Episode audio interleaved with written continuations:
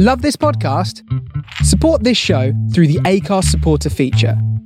It's up to you how much you give, and there's no regular commitment. Just hit the link in the show description to support now. Ready to pop the question? The jewelers at BlueNile.com have got sparkle down to a science with beautiful lab grown diamonds worthy of your most brilliant moments. Their lab grown diamonds are independently graded and guaranteed identical to natural diamonds, and they're ready to ship to your door. Go to Bluenile.com and use promo code LISTEN to get $50 off your purchase of $500 or more. That's code LISTEN at Bluenile.com for $50 off. Bluenile.com code LISTEN.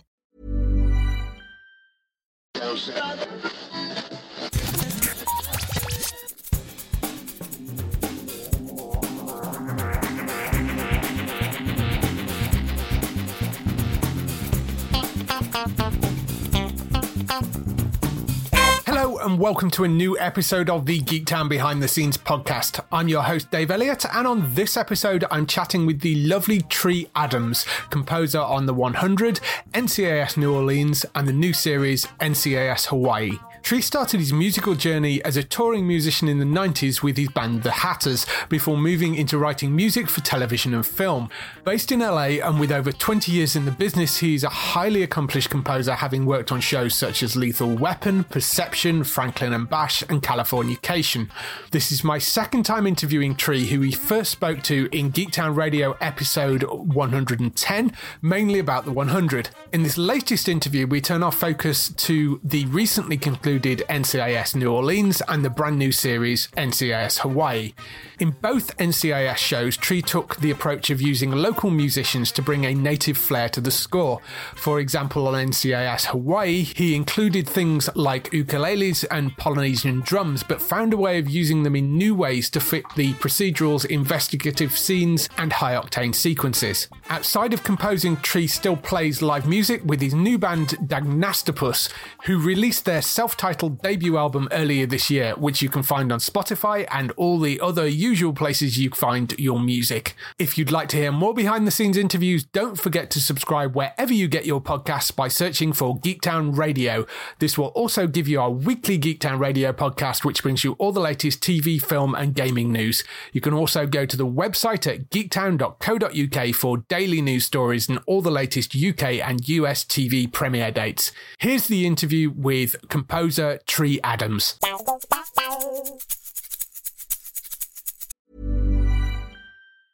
It's that time of the year. Your vacation is coming up. You can already hear the beach waves, feel the warm breeze, relax, and think about work. You really, really want it all to work out while you're away.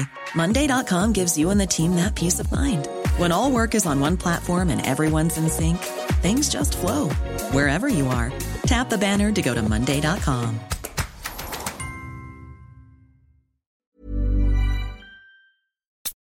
It's nice to be talking to you again. We've interviewed you before, but for people that didn't hear the first interview, just a little bit of background about you and how you got into the industry. I started out, uh, I guess, when I was younger, I was classically trained. I come from a musical family. My grandmother was teaching me how to sing and play piano when I was like three or four years old. Played in orchestras in school and stuff like that, played the, the flute and the clarinet. And then I heard Hendrix records, and then I said, I should play the guitar. So I started learning the guitar. And then I became like a band kid. I was in bands and spent a decade or so touring in a rock band on Atlantic Records called the Hatters. It was Yeah. uh, Bad Hatters. We were sort of a bluesy, funky band. And then uh, I had the opportunity to score an independent film for a friend of mine who had been a fan of the band. And I saw somebody using a computer to write music for film and television. And they had samples on the computer and they could play a whole orchestra at their fingertips. And this was probably like 1996. And so I kind of dove into that And that was the beginning of this whole film and TV thing. Moved out to Los Angeles in 1998. Got a few breaks along the way, just kept kind of hammering away at it. And here we are. yeah. And I mean, you've done a number of uh, shows going up to this point. I mean, The 100 is one of the big things that I think we talked about last time. You've tackled a couple of huge procedurals since then NCIS New Orleans, and you've just started on the uh, NCIS Hawaii, which is the new one. How is it approaching something like that? Because I mean, the NCIS brand is such a huge, iconic thing, and it's very much a sort of straight procedural compared to some of the other projects you worked on.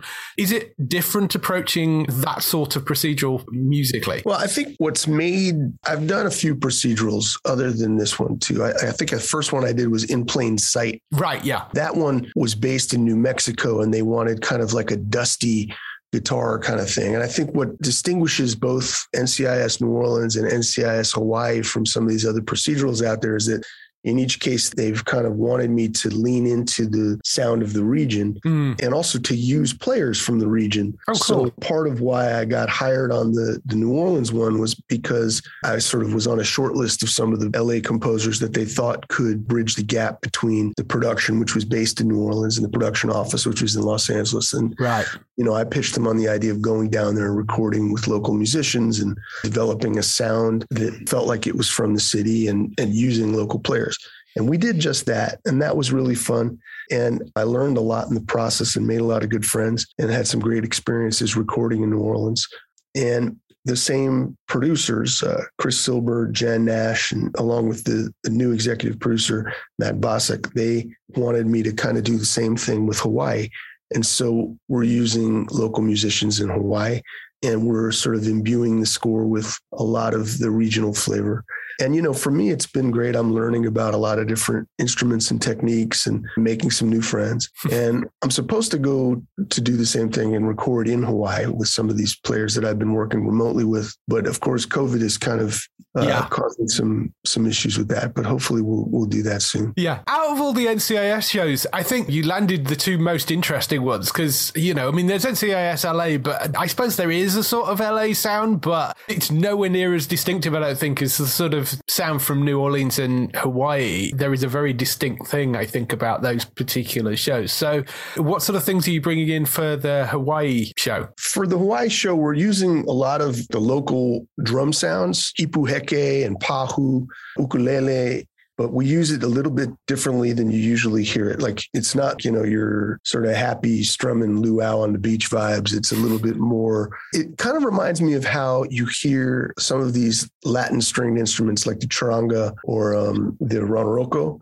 used in a lot of those like Gustavo Santaolalla scores where it has like kind of like a there's an eerie quality to it at times when it's picked or it can be strummed to give like tension and action and so it's not like sort of happy major chords and stuff like that it's a little bit more minor and and haunting mm. and then you know we'll use uh, lap steel and that often is subtle, like it'll be in pads or it'll be just portamento flavors because there's a good deal of the show is just featuring the island itself and you know this right. is Oahu and all this natural beauty and so some of those sort of I guess they call that B-roll some of those shots yeah. it's fun to kind of like color those with some of the regional flavors. But then, you know, we're doing it, you know, all the car chases and shootouts and the banter between some of the characters and lighter moments. And with all of that, it's uh, trying to develop some themes and just a palette that makes you feel like you're in that region and it's appropriate for the story, you know? Yeah.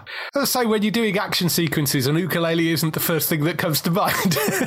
you know, it, it, it, yeah, you got to use it in a weird way to make it work. I mean, but I think if you here, sometimes we do layer it in there for some of these chases. And the first time I heard it done, it was actually done by a local musician in Hawaii because I had asked them to put ukulele in a different part of the cue. Mm. And then they added it in the back end when the chase happened. And I was like, oh, that kind of works because, you know, you, you just can't play major chords. You got to stick with the tension stuff. And it works because it's kind of percussive, you know. How did you go about finding the musicians for this with these people that were sort of on your radar when you started? Started researching it, or were they people you knew? It was friends of friends. You right. know I mean? You know, this this one led to that one. I, I know a guy who's here who does a lot of touring there. He's a slack key guitar player. uh, then he connected me with somebody. I got a buddy who was actually a showrunner who lives in Oahu he recommended a friend of his who kind of knows everyone in Oahu, who then connected me with a producer named Sean Pimental, who then kind of knows everybody in town.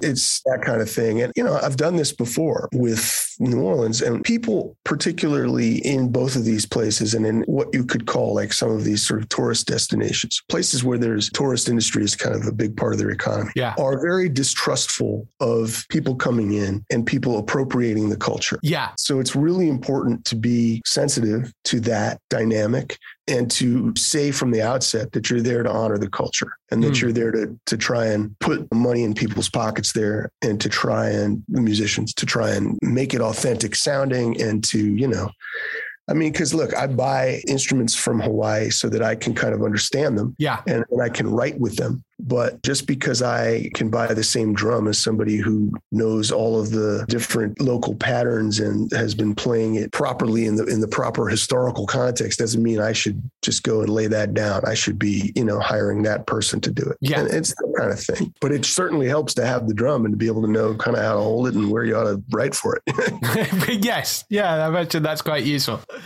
So, in terms of structuring the music for the show, are you writing themes for particular characters, or is it a more general as things come up in episodes and that sort of stuff? It's a little bit of both. You know, I always start out kind of wanting it to be here are the themes, and you know, and let's go with this because once you establish themes, the score kind of writes itself sometimes. Yeah. But it's a tricky thing when you have like in this case, we didn't just do the pilot to start. Right. We didn't like just work on like like it was if it was one movie. There were four different episodes being cut at the same time. Right. So you've got four different editors throwing different things in there. I began by writing, I would say, like a hundred pieces of music in what we were calling kind of like conceptual stage cues. Right. And some of these I was hoping were going to be like the theme. And you know, and we've got the main title that we've written, but it's very short. So it's it's kind of hard to make a meal out of that thematically, but we do it at times. So the editors cut with that a little bit and maybe they used some of those sounds as a jumping off point for things they were looking for. But then it just becomes a mix of different ideas coming in, whether it's temp ideas or somebody says, oh, you know, this kind of feels right for this flavor for these two, or oh, something I may have written for our main character, Jane Tennant. Maybe they would have thrown that up against another character, like, oh, that works well for him. And then, you know, all of a sudden that's Kai's theme. So I guess what I'm saying is I don't get to play God with it, but there is a really good sort of collaborative dialogue that is thoughtful that has gone on. And part of my job is to like listen, give my input, and make sense of where things have landed, and then kind of plot that course forward. So that's long way of saying that it's really a hodgepodge of themes I've written and then, you know, kind of seeing like, oh, maybe that's where it's going. yeah. So, yeah. yeah. I get to follow and I get to lead. You've been through, like you say, this once with New Orleans and then you're sort of back doing it again with Hawaii. As you're establishing certain themes for the show, does it get easier as you kind of go through the seasons because you've got cues and stuff that you can call back to? Yeah, stuff starts to just feel like we get into a certain scene with a certain character that we've kind of been in before. And then I, it's in my subconscious. It just comes out because I'm just like, that's what's right for this character. but sometimes too, uh, you know, when you're working on a show that goes on for a long period of time, you want everything to evolve. Like I remember on the NCIS New Orleans, Scott Bakula at one point, he was like, he was loving this theme that we had for him, but he was sort of like, yeah, you know, I'm kind of sick of that theme. Let's come up with something else. I was like, all right, you want something else? Let's do it. So sometimes you may have your favorite jacket, but after a while, you you know you want a new jacket. Yeah. Well, I was actually going to ask about some of the actors because, I mean, Scott, he's actually quite musical as, as far as I could tell. So, did he actually get more involved? Did you get him to record anything? Because I think he does play some instruments and I think he sings. So, I just wondered whether you ever actually worked directly with him on anything for New Orleans. Yeah, he sings and plays piano. He's he's very musical. In, in yeah. fact, he, he was the one who would give kind of the most music notes on the score, even. And we did in season three or season four, I can't remember which one, the premiere, we I wrote a song that we performed together in his bar where he sang and we recorded him singing. It was called I'll Put Some Sauce on It. And we had George Porter from the Meters on the bass and Cyril Neville playing percussion and singing backup, myself on guitar, and Jelly Bean uh, Alexander playing drums. An amazing band, you know, in this little bar. That's very cool. It was cool. Yeah. Have you discovered any musical talent from the cast of Hawaii yet? Not yet, but I bet you know there's always musicians lurking. I'm sure somebody's going to pop up and sing soon. Yeah, you know. I'm sure. I'm sure. How has it been going through the pandemic for you? I mean, like you say, you haven't managed to get out in person for Hawaii. Were you still recording New Orleans stuff during the pandemic? And I, I can't remember when exactly that finished. And obviously, you've been recording stuff for Hawaii as well the sort of remote recording and pulling all that together, has that been as an experience for you? Well, initially it was very difficult to try and pull off because we couldn't have anybody in. I, I have a small team that I work with in my studio, and everyone went home with their workstations. And we figured out some new techniques for them to access a central computer here in studio. And then as far as musicians go, some musicians have ways to record themselves, but not all of them. Mm-hmm. And it's very difficult when you're trying to get horns or strings to sound like they're all in the same room. Yeah. When they're in different rooms recording on different microphones it's very difficult when you have drums and bass and you're trying to get them to play together and they're not playing at the same time. So, you know, we came up with some techniques for things. And I was doing the last season of The 100 and CIS New Orleans. I was doing a little horror movie. And so I had to deal with a lot of string sessions and horn sessions and even an opera singer. And we were doing everything we could to try and get it to sound like everybody was in the same room. And that was really difficult. I remember Cyril Neville did some recording for us, and he didn't have like a microphone set up. So he was recording with like an iPad in his headphones and then recording on his phone. And wow. we were using his actual recording from the phone. And I think some of the the vocal, I mean, the voices, like the ADR, the additional dialogue recording, was done with the actors with a phone. Like people were like in their closets, like, you know, reading lines yeah. into a phone. Wow. Um, and now we're back to recording in person and we just sort of make sure we take all the right precautions and everybody's vaccinated and we try and keep everybody not like in tight quarters for, for long and in groups. And yeah, you know, it's working out again. Yeah, I know it's still out there and you've got to take precautions, but I'm glad people are finding ways to work around it in some ways because, I mean, it's got to have been particularly tough on the people that are trying to make a living out of being in live bands and things. Sure, sure. I have a band myself called Dagnastropus. I saw and, that, yes. yeah, and, you know, we have like a little record called Dagnastropus on this label, Six Degrees Records.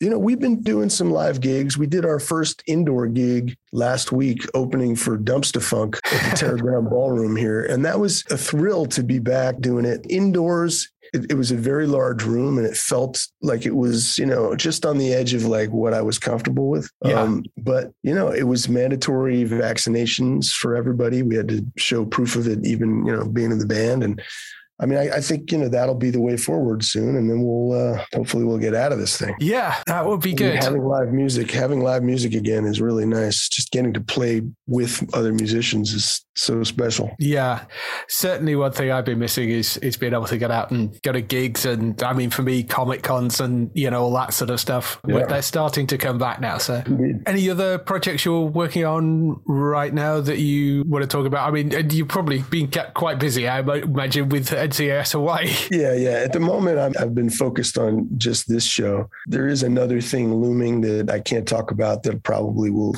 kick in at some point, but right now it's just all focused on getting this one up and running. Once once you get these things kind of launched, yeah, then it gets a little easier to take on more than one thing. But I, I don't like to be oversaturated because I, I just I feel like then I end up I'm selling somebody else's work ultimately. Then I have to have like, you know, a bunch of ghostwriters doing it all. And I don't really yeah, I don't tend to do that as much. Yeah, absolutely.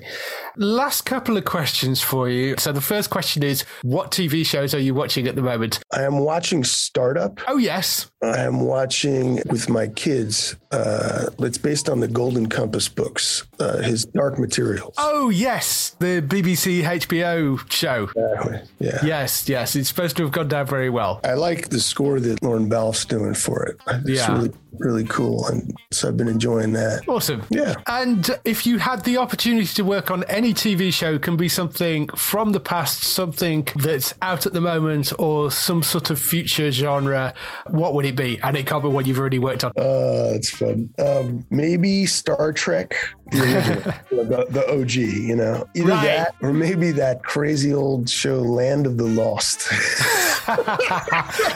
That'd be awesome. Yeah. Yeah. I'm go. sure they'll get round to remaking that at some point. All right. yeah. In Star Trek at the moment, you've got to wrestle away from Jeff Russo Yeah, yeah, he's got the gig. Yeah. because he does an amazing job on that. But, um, I mean, Land of the Lost, that's one that's that's due for a remake now, I'm sure. Don't you think the Sleestaks? I mean, come on, that's that's fun stuff right there. yeah, that's awesome. All right, I shall let you get back to your day. Thank you for spending a little bit of time to chat with me. It's been lovely catching up again. Hopefully, we can talk again in the future. Thank you, David. I appreciate it. All right, talk to you soon. Bye.